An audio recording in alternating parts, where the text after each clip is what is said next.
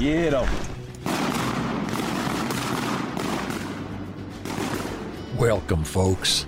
Y'all come on in and make yourself at home. This here, well, this is the Rolling Thunder Podcast, your home for all things Rolling Thunder.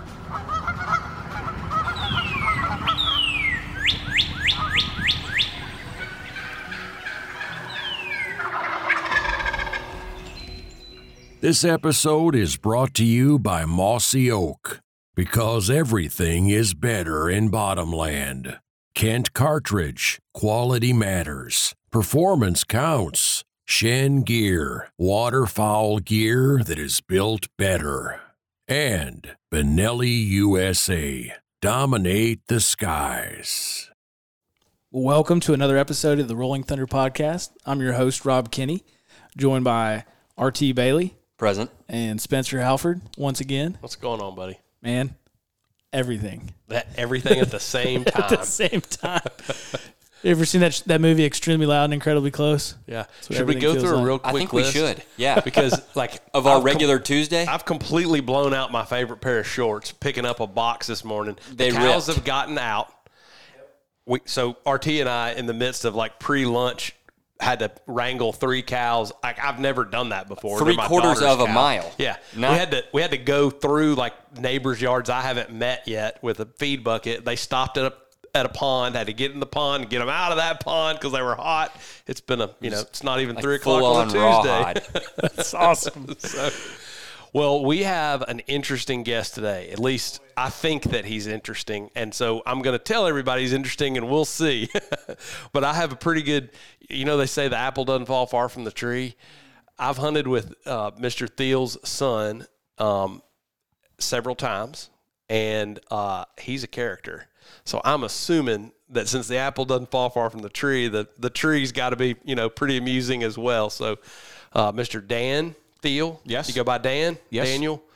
Dan. Okay, great. Is our guest today, and he is high brass with Ducks Unlimited. And past that, I don't know exactly what you do for a living. So, So I've, I've been with Ducks Unlimited for 23 years. Okay. I started as the National Chief Development Officer, uh, but about 15 years ago became what's known as the Executive Secretary. And the Okay. Executive Secretary is the, the corporate officer who oversees the board relations. Okay. And Ducks Unlimited, when you consider that we have 650,000 dues paying members and one and 1.6 million people follow us on social media, uh, we have a very large board. Our board is 65 officers and directors from around the United States that that govern Ducks Unlimited.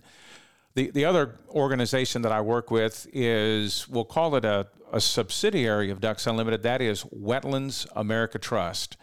Founded in the 1950s as the Ducks Unlimited Foundation, changed the name in the 90s to better reflect the, the broader mission.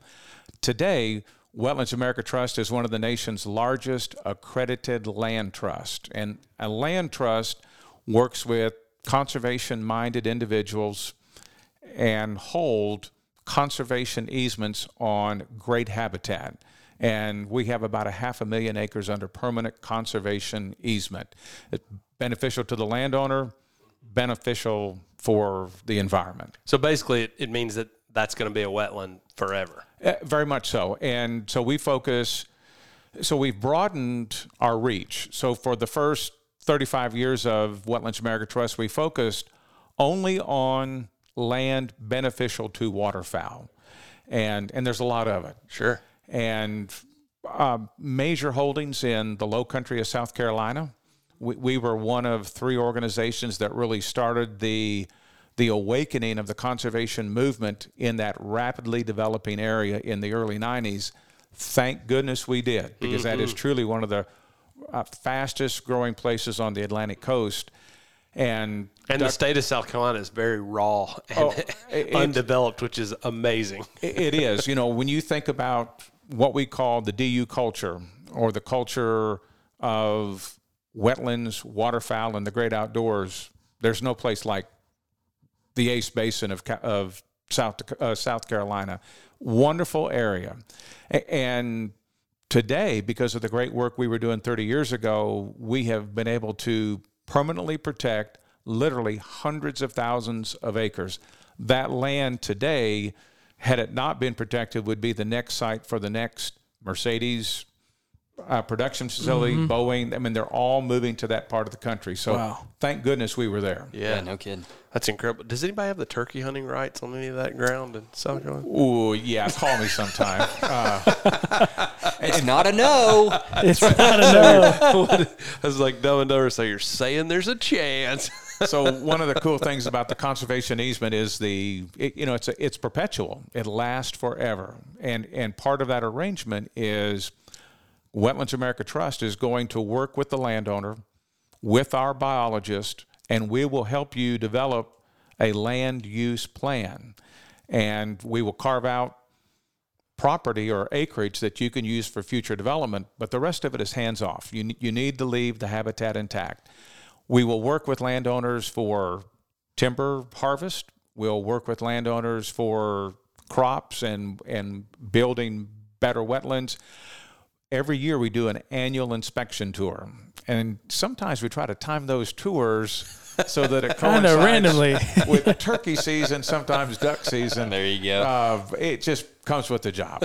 it's great. Yeah, hazard So- of the job. So the the ideal customer is somebody who owns a piece of property that is, I guess it's a wetlands, right? And So we also work. So waterfowl use multiple habitats, of course, wetlands, but also grasslands, and some ag production area, uh, especially rice. So as the world knows.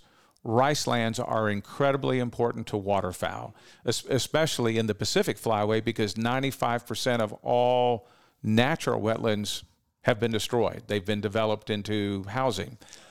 So that group of rice farmers in California, they are really the piece of the puzzle that holds it mm-hmm. together for migrating waterfowl in the mm-hmm. Pacific Flyway. that's But- their water. that's their water. yeah. And of course, the not to deviate too far from your question, but one of the challenges in the Pacific Flyway is the drought. The drought has had an incredible, incredibly negative impact on on water availability. This year, the U.S. Fish and Wildlife Service issued an edict based on other species, and there's a species of fish that is that needs that water as much or more than waterfowl need that water.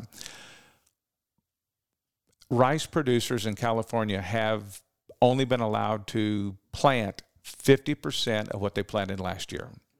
So at the beginning of the migration, ducks are going to find a lot less water in the Pacific Flyway than they found last year. Wow. So let me I'll, just a real quick story on how easements work. So let's say a landowner in Brinkley, Arkansas, has a thousand acres and it's worth ten million dollars. That individual knows the value for migrating waterfowl. It's it's great wintering habitat for ducks. He has no intention of developing that land. He wants to preserve it. And he wants to make sure that his heirs or the next individual who owns that property is is going to be bound by an edict mm-hmm. which keeps that land together and preserved. He does a conservation easement with Ducks Unlimited. And there are there are over a thousand land trusts in the United States. The best land trusts are accredited, and that accreditation is a very rigorous process. We were one of the first. We're also one of the largest in terms of number of acres and number of easements. So when he puts that land in conservation easement, and I said earlier it's worth $10 million, when he puts it under easement with Wetlands America Trust, it automatically loses 50% of its value because it can't be developed. He is going to receive a significant tax benefit based on the difference in the value of that property. And so, you know, people are motivated by different things. Right. And that's um, what I was trying to get at was, you know, who's your ideal customer? What motivates them? Is it taxes? Is it, you know, legacy? Is it, you know, The best landowner is a little bit of both. Okay. And and part of this annual inspection and the relationship, the majority of those landowners become friends, donors. Um, they will become partners with Hunt. We want them to become partners. We want this to be an ongoing relationship. We want them to introduce us to their neighbors so we can continue to do more conservation easements. Who sets the rules for the conservation easement? Is that a federal program, or is that do you all get to set the rules for that? The IRS plays a pretty big role in that. I this. figured it might, And yeah. so one, one of the challenges we face, and it's and it's not a DU challenge because we don't get into um, any conservation easements that we think may be a little on that that side of the equation. Um, we work primarily with individual landowners, and, their goal is to save their land in perpetuity. There are, um, we'll call them strategies. Another another term would be scheme to take a marginal piece of property, put a high value on it, and then do the easements from there. IRS is rigorously, not vig- rigorously, they're vigorously pursuing those because those folks are simply trying to avoid taxes. And, and the IRS knows that. And unfortunately, the actions of a very small number of people impact everybody. Sure. How much do you have to play police officer in that world? But that varies, uh, not much. Most of these folks are, either, it's never the person who did the easement, it's almost always the heir or the next owner. As an example, a very notable, wonderful patron for Ducks Unlimited in Memphis uh, had a beautiful property in Montana. Wetlands America Trust held the easement on it. This individual sold it just before his death. The new landowner, who is from Los Angeles, said, Well, that easement means nothing to me. That was with the previous owner. I want to build a 20,000 square foot house on an overlook that's outside of what's in the easement. The easement does not allow for him to build a huge structure on this piece of property. We actually went to court recently in Montana, and the good news is the easement won. He was not able to build the house that was not included in the original easement document. Uh, Now, the, the th- I want to stress for anyone that might have interest in easements, we are easy to work with. We're very mindful of how situations change. This this gentleman just had a flagrant disregard for the whole purpose of a conservation easement. The 100% of the folks that do easements with DU do it for the right reason. They do it to protect the habitat. So, all right, so let's let's back up for just a second and define the term easement because a lot of our listeners are not going to know what easement means. And in my frame of reference, an easement is like access across land. Is kind of that's a type of easement, right? It, that is, in, in this term, the, uh, the term easement is more focused on um, not so much ownership, but uh, use. Direction of use, basically. Exactly. So when you do a conservation easement, you are surrendering all future development potential of that property. So that's the easement they are giving up. And that is that is that a document that gets like attached to the deed? Oh, it is. Yes, it- it's it's um, highly formalized, structured. Uh, it's, And recorded it's as filed and recorded. yes, very definitely. And I'm assuming that since there's a trust involved, that there's some compensation to the individual. Is that only through tax credits, or is it sometimes do you purchase an easement? You know, So that's a that's an interesting question. The only place where Ducks Unlimited we purchase easements in two locations: the Pacific Flyway, and we do that in the Pacific Flyway because the incredible land value that's in that area, mm-hmm. and there is federal money available to allow us to buy that easement. It then gives money then to the landowner which encourages them not to sell that land for housing development. The other place we buy easements is in the Dakotas. And the Dakotas, we, we could do an entire podcast just on the challenges and the incredible importance of the Dakotas because that's the prairie pothole. That's the that's the nesting ground. That's ground zero for Ducks Unlimited. Right. It's where we first started working in the United States. It's where we started working in Canada in the 30s. The you know a greater percentage of waterfowl are nested and raised in the prairies than anywhere else in the United States or Canada. They're they're critically important. North and South Dakota have some very draconian land ownership laws. In fact, North Dakota does not allow Ducks Unlimited to own land in North Dakota. Hmm. Wow. So what we do in North Dakota is we will buy an easement from a landowner, and, and we have a list of over 1,500 primarily ranchers who are trying to continue and maintain their ranching lifestyle, which gets tougher and tougher every year. So we buy then a conservation easement. And I shared earlier, I've been with DU for 23 years. When I started at DU, you could buy an easement on a piece of property in the Dakotas for $40 an acre. Today it's in the multiple hundreds of dollars an acre. And, it, and it, the price just goes up because the price, and the other thing that's happened is genetically modified seed mm-hmm. has changed the landscape in the Dakotas. So in some parts of the Dakotas, they get less than 15 year or 15 inches of precipitation. Genetically modified seed now allow corn, soybean, wheat to be grown in places that it was never intended to, to mm-hmm. grow row crop agriculture. It was intended to be tall grass prairie, perfect for waterfowl, perfect for ducks.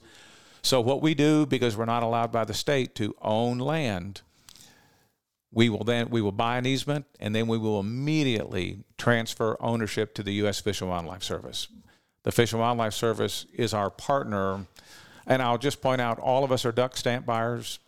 The majority of federal and the, in the in the United in the history of the United States, there's no more efficient, wonderful, beneficial program than the federal duck stamp program. I think the number is like 95% of all waterfowl stamp income, which exceeds a billion dollars in history, is used to buy and preserve wetland habitat for waterfowl. And a lot of it goes to the prairies for, for purchasing these easements. So does that money get disseminated through grants? How does that money get handed out? It's a complicated process. Everything we do is complicated. There's an entity known as NAWCA, which distributes funding. We work very closely with the U.S. Fish and Wildlife Service. Fish and Wildlife Service has regions all across the United States. We work out of the Denver region. And what we've discovered, we have major donors who have given DU literally tens of millions of dollars with the primary purpose of buying and protecting these conservation easements in the prairies. We we the the challenge in this system is the federal government. We are overwhelming them because they have a process. And it's an arduous process. They have to do the biodiversity survey, they have to do the boundaries. They have a lot of stuff they have to do in order to accept the easement and put it to completion. So it, it it's a it's a huge part of our conservation program. Uh, you know, we do buy land, um, and, and historically, Ducks Unlimited, Wetlands America Trust was not in the land buying business. What we've discovered is in the last several years, there are lots of states and lots of regions which want to preserve waterfowl habitat. They do not have the financial resources to do so. Ducks Unlimited is able to immediately put money on the ground to buy a piece of property, and we're competing with farmers. Yeah. Some farmers want to buy this land for row crop agriculture. Some duck hunters want to buy this land so that they can own their own place to duck hunt. And there, there's a there's a balance between not being the jerk, you know, not being the bully on the block, buying too much land. We we work very closely with all of our on the ground partners, and, and you know, one of the hallmarks to DU's 85 years of success we partner with everybody. We partner with every state game and fish agency. We partner with the Army. I mean, even though the Army Corps of Engineers do some things which drive us nuts in terms of wetland degradation and the loss of wetlands, they're also a great partner in trying to restore wetlands. So we have found over the years it's important to partner with everyone and try to find workable solutions. And, and we're very good at that. That's intense. It is There- very. there's so much more. There's so much behind the curtain. yeah. I just, I mean, hey, uh, Ducks Unlimited wants to wants to buy this. What do you think? Oh, sure. I figured. I mean, I figured it was that easy. Well, and, and part of Everybody's the got the challenge Ducks' is best best interests at heart. a lot of so people want to know what are you doing in my backyard, and it's taken it's taken generations to have duck hunters and conservation supporters understand and appreciate that working in your backyard is may not be in the best interest of waterfowl. That that working in the nesting ground is probably the highest priority. If you want to make maximum benefit to waterfowl, work where they're born. And, the challenge is we are in a race against time against a lot of factors. And, and that the factor is genetically modified seed have changed the playing field up there. And, you know, 20 years ago, they couldn't plant this land. Now they can. So, you know, recently the pond, the, the Federal Fish and Wildlife Service duck survey came out. And that, that survey is pretty important to us. And I'll give a shout out to Ducks Unlimited. Ducks Unlimited, back before there was a Ducks Unlimited, there were actually two groups ahead of DU. One was North American Wildfowlers, founded in 1927. Nash Buckingham, the famous Memphian, was the paid executive secretary of North American Wildfowlers. The wealthy group of Northeast businessmen, duck hunters, who founded this group, then founded another group in the 30s called More Game Birds in America Foundation. That same group of people are the group that founded Ducks Unlimited. So even though we were officially born in 1937, the same group of people that were doing the work in 37 were doing the work in 27 what they discovered, because what they tried to do was to develop the European game model. And the European game model is pen raised or farm raised birds. It works with pheasants, it works a little bit with quail, but it doesn't work with ducks. Yeah. And, and it took this group of dedicated hunter conservationists, they, they put literally millions of dollars in the 20s and 30s into this model they took it across the United States and recruited farmers to to ra- to pen raise birds and release birds.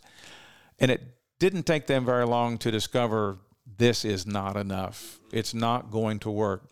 And so that same group of people did what was called the first wild duck census. And that hmm. wild duck census was essentially the aerial survey in 1934, which a, a great majority of the technique that they use today in the aerial surveys was done by this group of guys in a bunch of old tail dragging airplanes in the 30s.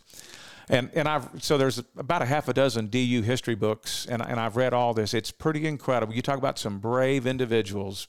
If you think about it, the airplane was only 15 years old when they were doing this. Yeah, I was going to say, uh, what do they do? Strap them to a kite? That you, you say 1930, and I Yeah, don't feel like there's. Yeah, when you look at you know, World War One was really the development of the aircraft. I mean, yeah, the Wright brothers did it in you know 1903, but it wasn't until World War One that they really developed widespread use for aircraft.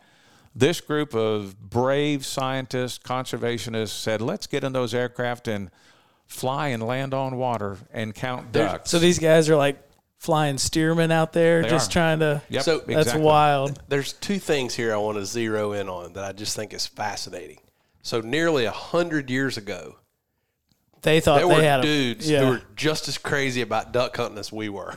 it's pretty awesome. I mean, like we've all been there when our wife is like, "You're doing what at what time? Why are you doing?" And I- What time I are you getting up appreciate tomorrow some Guys morning? who are pioneers in that way. when you read these accounts, um, and I've read a bunch, and, and it's it's it's incredible. They were number one, they were lucky. Nobody died while doing that. Um, they were incredibly dedicated and disciplined in how Yeah. they did it.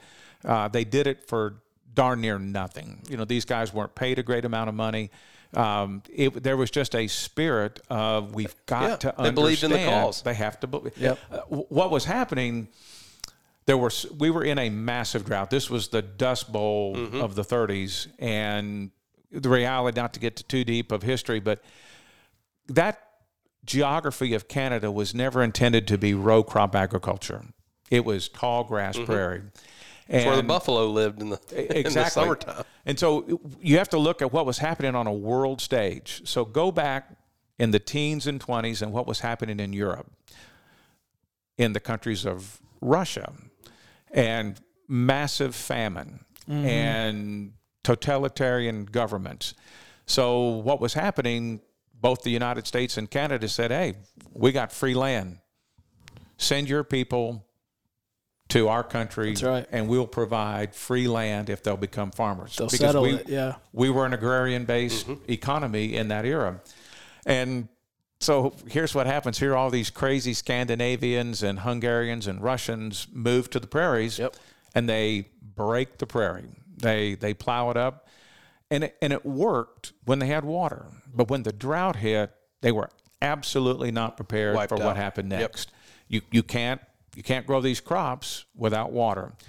And so what they created was an enormous mess in Canada. And so when Ducks Unlimited was founded in 37, the goal was to generate a few hundred thousand dollars a year, do it for 5 years and we would fix forever the duck challenge.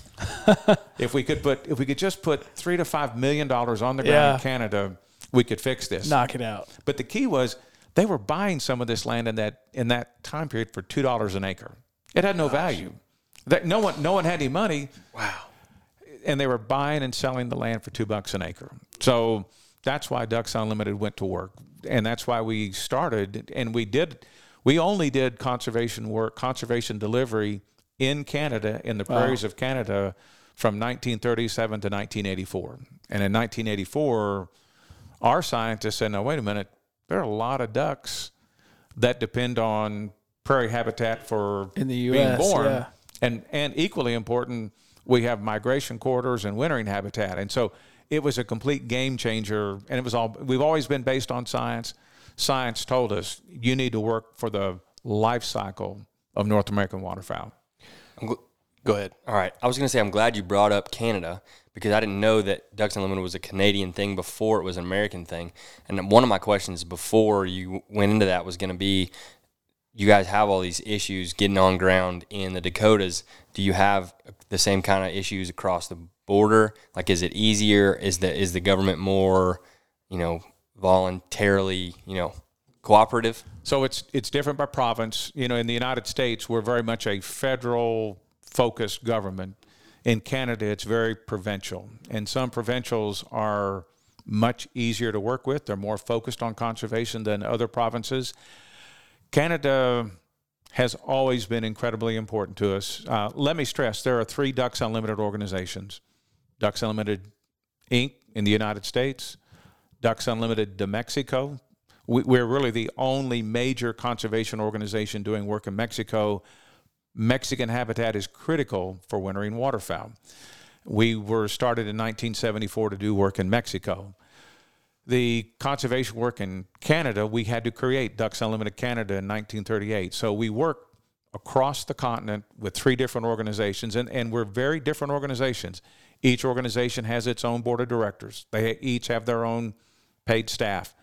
However, in the in the eyes and the mind of most of our members, they, they only see one DU. That's right. Yeah. A- and we try to keep it that way. That you know, there's no gain in trying to, hey, hey, that's DU Canada. They're different from us. Yeah. No, we're all about the same mission. We all share that that similar mission, which Yeah. is let's let's preserve habitat for waterfowl. In your uh, 20 some odd years of being there, have you ever gotten to participate in the aerial survey or ride along? No, that's the so now the the survey is uh, very strictly managed by the U.S. Fish and Wildlife Service. Gotcha. Um, and I've heard great stories about the adventure that is that survey. Oh, I'm sure it's incredible. Um, I have flown around Canada quite a bit in de Havilland Beavers, you know, Mm-hmm. amphibious aircraft. I don't know how those guys did it in the 30s with that primitive stuff they dealt. So I, I said I, I noticed two things you said, and I wanted to point them out. One was about the adventure 100 years ago, but the other I thought was really interesting that I have not given much consideration to, which, which is that you said you hear from people all the time, "What are you doing in my backyard?" and and I didn't think about when I kind of tried to envision your job and that what all it entails and the people the other people in your organization, I didn't think about what a stark contrast you have to live in, like with respect to say NWTF, because what they do is in the backyard. You know, they're not they're not working with a um, a migrating bird like you guys are, and so. I think it's. I'd like for you to go there just a little bit more because I think that it's good for us to think about the fact that um, there's a priority on the you know the the home front of of where the breeding population happens and making sure that because you guys can build an impoundment right here behind the shop, but that's not going to help more ducks be born next year, and that's kind of your So point, right? We're, we're heavily guided by science, and about every five years, our science team, and it's both the United States team, the Canadian team, and our partners in Mexico. They're very collaborative in the work they do, and this is very, very high level, looking at as much information as possible, and and we determine what are the highest priority areas. And as I shared earlier, you know, California is it's, it's a disaster. Uh, overdevelopment and now drought, diminishing water resources. That makes it a very high priority because we're really the only organization doing landscape size conservation work in that in that very important flyway. We do work in all 50 states. We have done conservation projects around the United States. We have field staff, both field fundraising staff, the regional director that does the Ducks Unlimited dinner. We have biologists in most states. Uh, we have regional offices across the country. So we, we do projects in the backyard, but it's always determined by what's most important. Sure. And what happens often is we are approached by our partners. So, as an example, Louisiana Department of Fisheries and Game is, is a great partner. Florida Fish and Wildlife Service, uh, Indiana DNR, they are wonderful partners. They will come to us and they will ask, they'll, they'll tell us, hey, look, the most important waterfowl project in Indiana is the beekeeper slough in Greene County, Indiana. Will you help us generate funds so that we can pursue matching mm-hmm. almost almost every DU project you see in the United States has matching dollars. And so when we do a Ducks Unlimited dinner, whether it's in Memphis or hmm. Nashville, those dollars go to a very national, continental use. And we then take Ducks Unlimited money raised at the local event. We put major donor money or major sponsor money with it. And then we use state game and fish money. We use foundation money. And so we have been, we have become, by a sense of necessity, masterful at finding partners to mm-hmm. help us in our mission. Mm-hmm. How did you get into this line of work? I was that was going to be my question, man. Let's take it back. Yeah. twenty, you know, nineteen ninety eight. I want to know about you know the Thiel heritage and did you grow up, you know, hunting with your dad and how you landed at Ducks Unlimited. well, are you a Memphian? Are no, you a- sir. I grew up on a small horse and cattle farm in Indiana. Went to college on a scholarship to study archaeology. Did it. I worked in Honduras uh, for six months. Went to grad school As an archaeologist? As an archaeologist, uh, worked at the Mayan site of Copan. This is our And second archaeologist we've had on here. Wow. So there's another nerd around here. I love it. It's Yeah. great. So I get to graduate school at UT Knoxville, and it didn't take me very long to figure out I'm not going to make it. And it was something called statistics. Uh, and then all those foreign, I had to take two foreign languages to get the doctorate. So I bailed. And I landed in the wonderful world of university fundraising.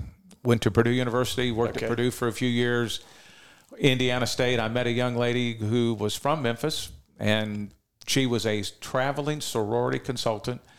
Uh, we date. I, I visit her as a friend for Thanksgiving in Memphis, and it was decided that I would be invited to go hunting with her father and the two brothers. I did not want to do this. I came down to see the girl. I didn't come down to go duck hunting. I didn't know what duck hunting was. Uh, next thing you know, I'm at the Jonesboro, Arkansas 24 hour Walmart buying Yeah, all you're the getting, gear and a you're gun. getting vetted. oh, big time. Full tilt.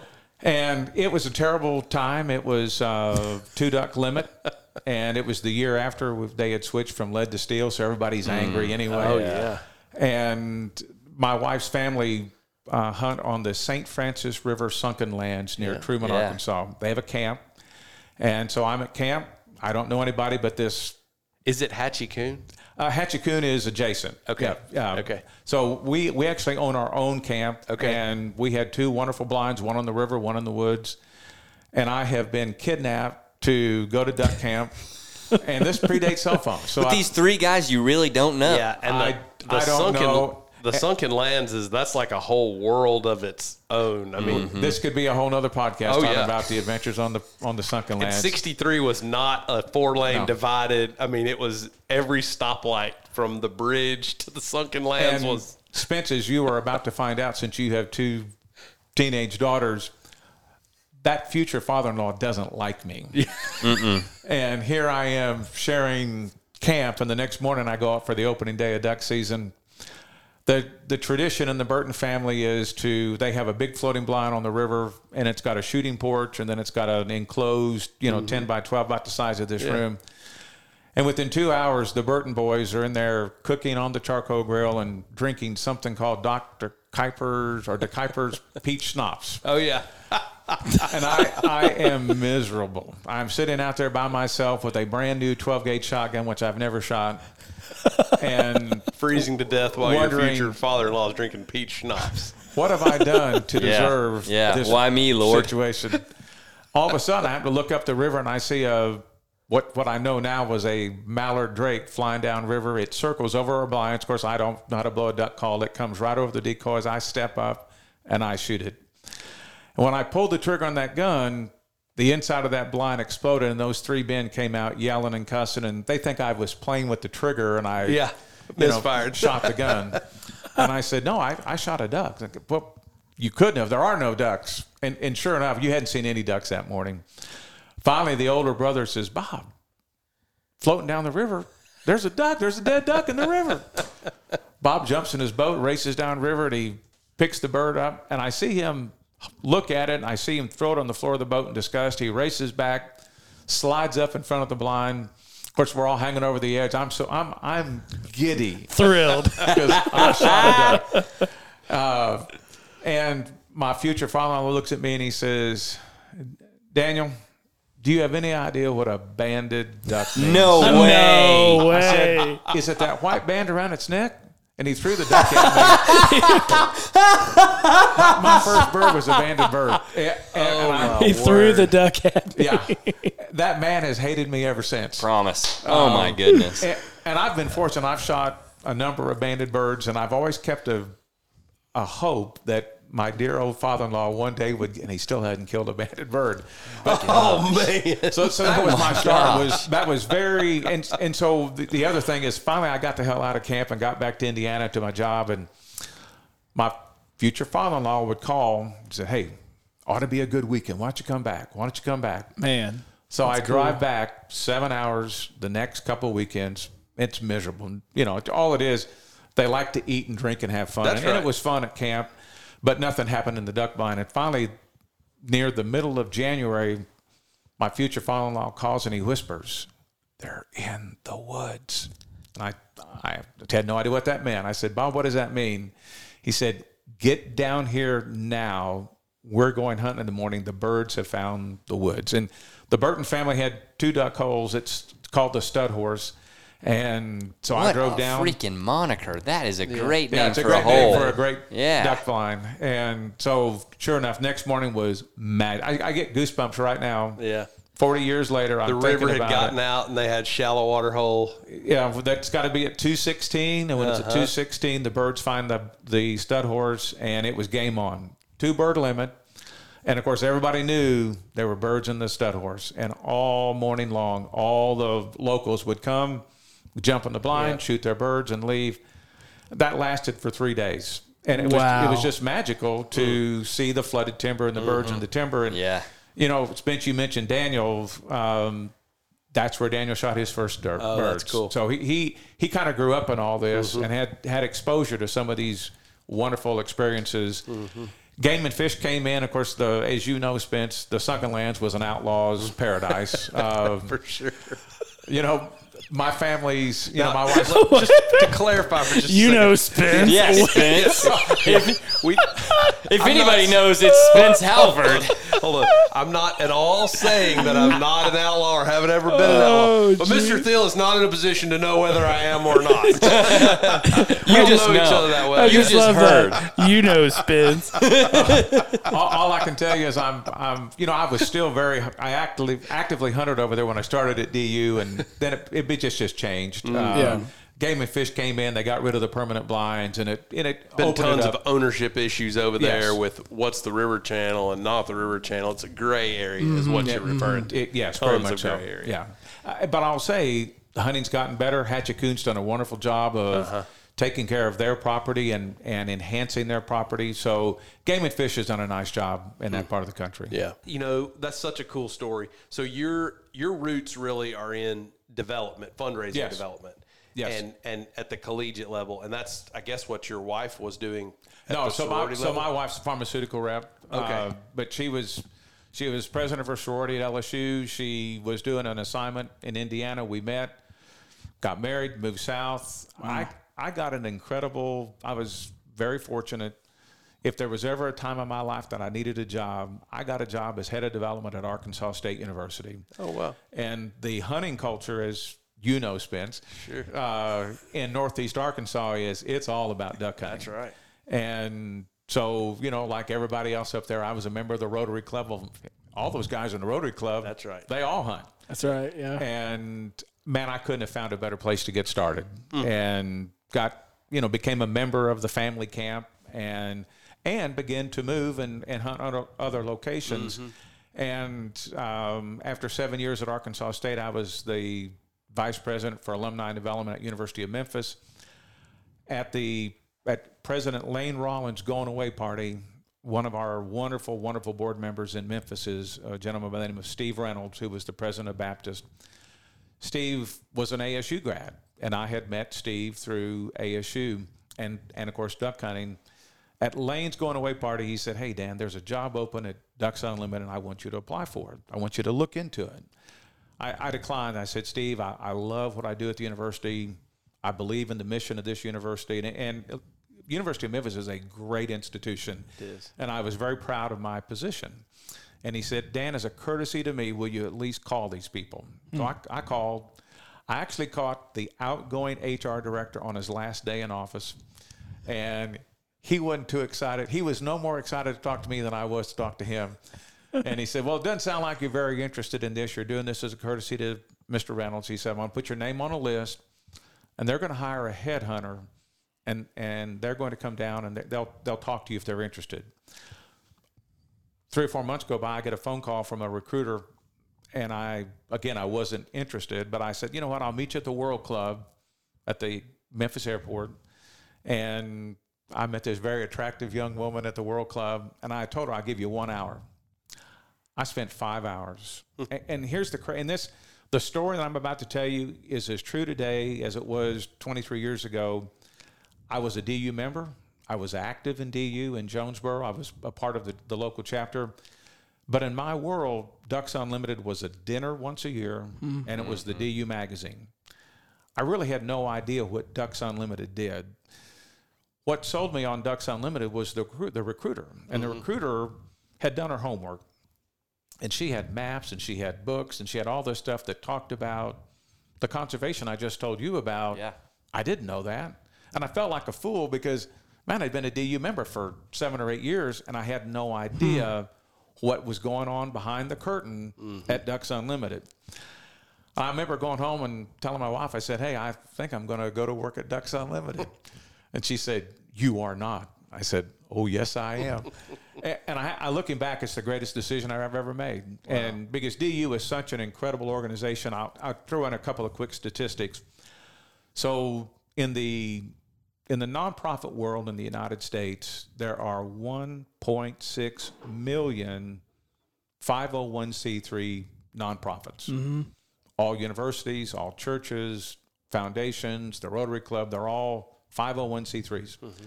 Ducks Unlimited is a 501c3. based on annual income, we're among the 250 largest in terms of income. So in the in the nonprofit world, we're a giant, and and no, we're really a pretty well kept secret in the Memphis area. People don't realize how big Ducks mm-hmm. Unlimited is. The second statistic to share with this is we're an incredibly efficient organization, and it is by board mandate that 80% of every dollar raised go to conservation. Wow. And so we run this thing incredibly tight, incredibly efficient, and and that's that's where the board comes in. And we have had great board members hmm. lead this organization, and to be a member of the board, number one, it's an honor, but it's also an incredible responsibility. It, you know, the other thing I would want listeners to know: if you're on the DU board, you pay all of your own expenses to come to the meeting. Hmm. And then at the end of the meeting, my office is going to send you a bill for every diet coke you drank and every dinner you enjoyed because that's how that's how you maintain that 80-20 program efficiency and, and we're very proud of that. So that's, awesome. how you get to be a great respected organization is running it as you would run your family business. That's right. Yes. yeah, very much so. That's really cool. Actually, you know, I didn't realize that about about DU on some of these things. Not to say that y'all were going out and doing these extravagant whatevers, but for to have board members actually have to pay their own way to do something, and it's not just this great perk that they get to go to, to wherever the board meeting is. Like that's pretty. That's Yeah, interesting. I, am pretty impressed with our board. Our board are very dedicated. They they do this to serve. They Yeah. could be on any other board that they want to. Um, I will give a shout out. We have a Memphian for the first time ever as our president. Chuck Smith is a very successful businessman in Memphis. Uh, his company was National Guard product. Any of the metal that goes on a door is made by National Guard product. Chuck doubled and tripled the size of that business. He chooses to keep that business in Memphis because he believes in Memphis and he believes in products made in America, whereas a lot of his competition has gone overseas. Chuck is now chairman. He has sold the business to his two oldest sons, and it continues to thrive and be a very successful business. But what's neat about Ducks Unlimited, we now have a very, very successful business person serving as the national president of Ducks Unlimited. The other thing to share, one of the hallmarks of DU, it's a shared leadership. While we have a very strong chief executive officer, Adam Putnam, who uh, Adam was the youngest member of Congress when he was elected many years ago in Florida, served five terms in Congress was the elected secretary or commissioner of agriculture for the state of Florida. Adam has been an excellent chief, mm-hmm. chief executive officer. Had only been here a few months when COVID hit, and not only did we survive COVID, we thrived during mm-hmm. COVID. You know, we went on lockdown, we laid employees off, but the majority of us worked every day. And then a, an incredible. This is again, running DU as if you were going to run your own business, we're known for our, our event fundraising. You know, most every town in the United States has an annual Ducks Unlimited banquet. And, you know, we, we created that banquet system. Um, and it really is. I mean, if you read a lot of tech book, textbooks about fundraising, it gives credit to Ducks Unlimited in the mid 60s coming up with the idea of the, the, the raffle, the auction, donated events. Uh, you know, DU in '73 did the Gun of the Year program. The next year we did the the Artist of the Year program. All have been incredibly innovative, and those dinners are the face of DU across the United States. When COVID hit, those dinners were shut down, and so within 12 days, our team of field fundraising leaders and our computer team created an online auction platform. Mm-hmm. And that online auction platform kept this organization alive. It kept mm-hmm. the payroll happening, it kept money going into conservation. And, you know, again, there could there could be a podcast on what did DU during do during COVID. Mm-hmm. We actually had conservation staff guys living in campers because they couldn't get into a hotel and we had mission to deliver on the prairies. They stayed in remote camp locations just to get the job done. That's so cool. Um, because in a lot of parts of the country, the work we do on the landscape can only be done during certain months of the year. That's right. So you, you have to do it when you can. So oh, we're very proud of where we've come through COVID. Yeah, nonprofits and restaurants, I think, took the brunt of COVID. They did. I mean, and and you don't hear a lot about nonprofits because there's not somebody crying a Right. you know a song at the end of it because a, a restaurant you know there's a there's an owner and there's a manager Right. and there's somebody who's but but eh, so Jimbo Robinson is a good Yes. friend of ours Yep. and and he was we were in touch with him a lot during that time we donated a few calls to the online auction and you know the the the I, I can echo what you just said about DU's resilience and flexibility to craft a strategy and to not just survive COVID, but to thrive, you know, in COVID. And, and so what's happened? So across the United States, we have 92 or 94 Jimbo Robinsons, regional directors who work across the United States. Those guys do a tremendous job recruiting volunteers, engaging local communities, and doing these annual events. Um, but what we learned through COVID is there will always be a market for online auctions. And so we have added a half a dozen or more new staff members in this last budget hmm. cycle just to see where this might go. Hmm. Because there are some states, and it gets pretty complicated with state legislatures and gambling and mm-hmm. raffles. Mm-hmm. And, Yeah. you know, there are X number of states that allow online raffles hmm. or raffle sales, you know, done mm-hmm. remotely. Wherever we can, we do it. Yep. And it's very successful. Yeah. And so we've learned through COVID how to build this, how to grow this business. Yeah, and it's so and it's cool. been successful.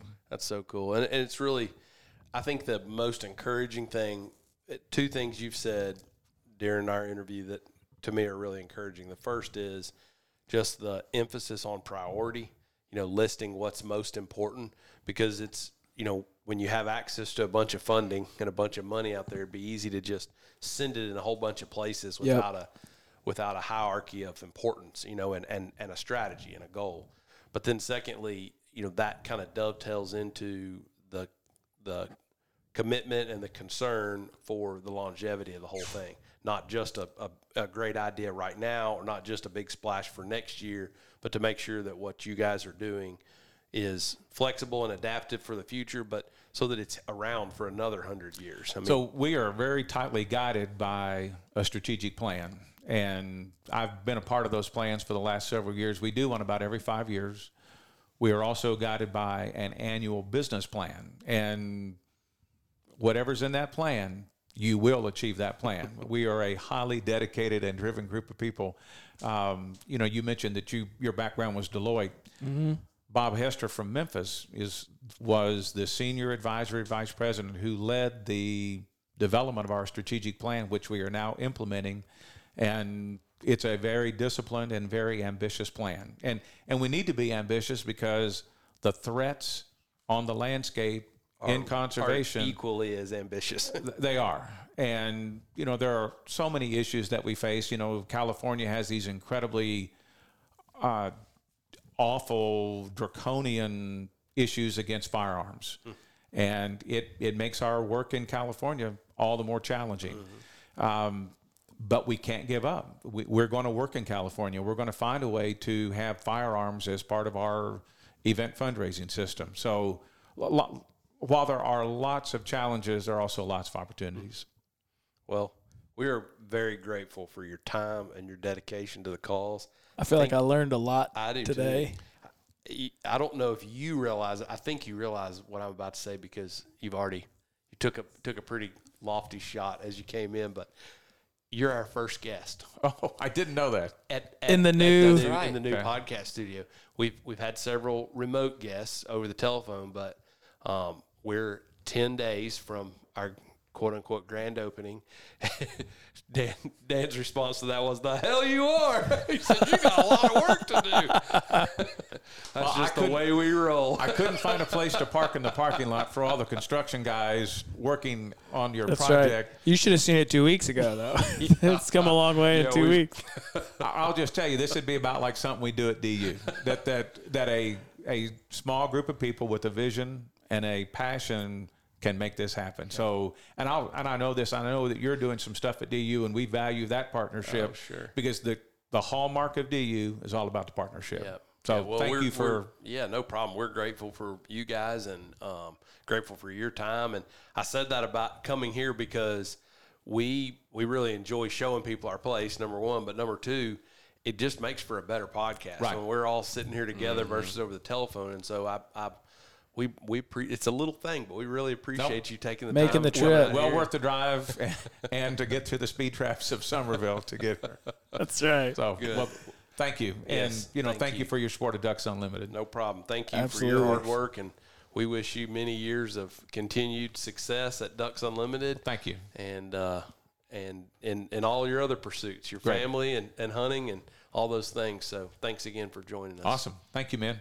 Appreciate it. Well, thanks for joining us for another episode of the Rolling Thunder Podcast. Yep. We will catch you on the next one. See you on the next one.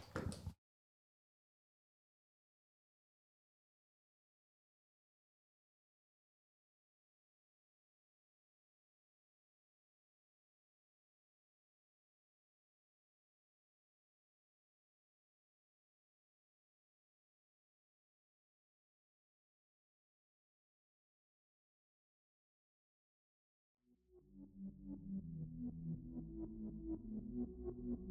you.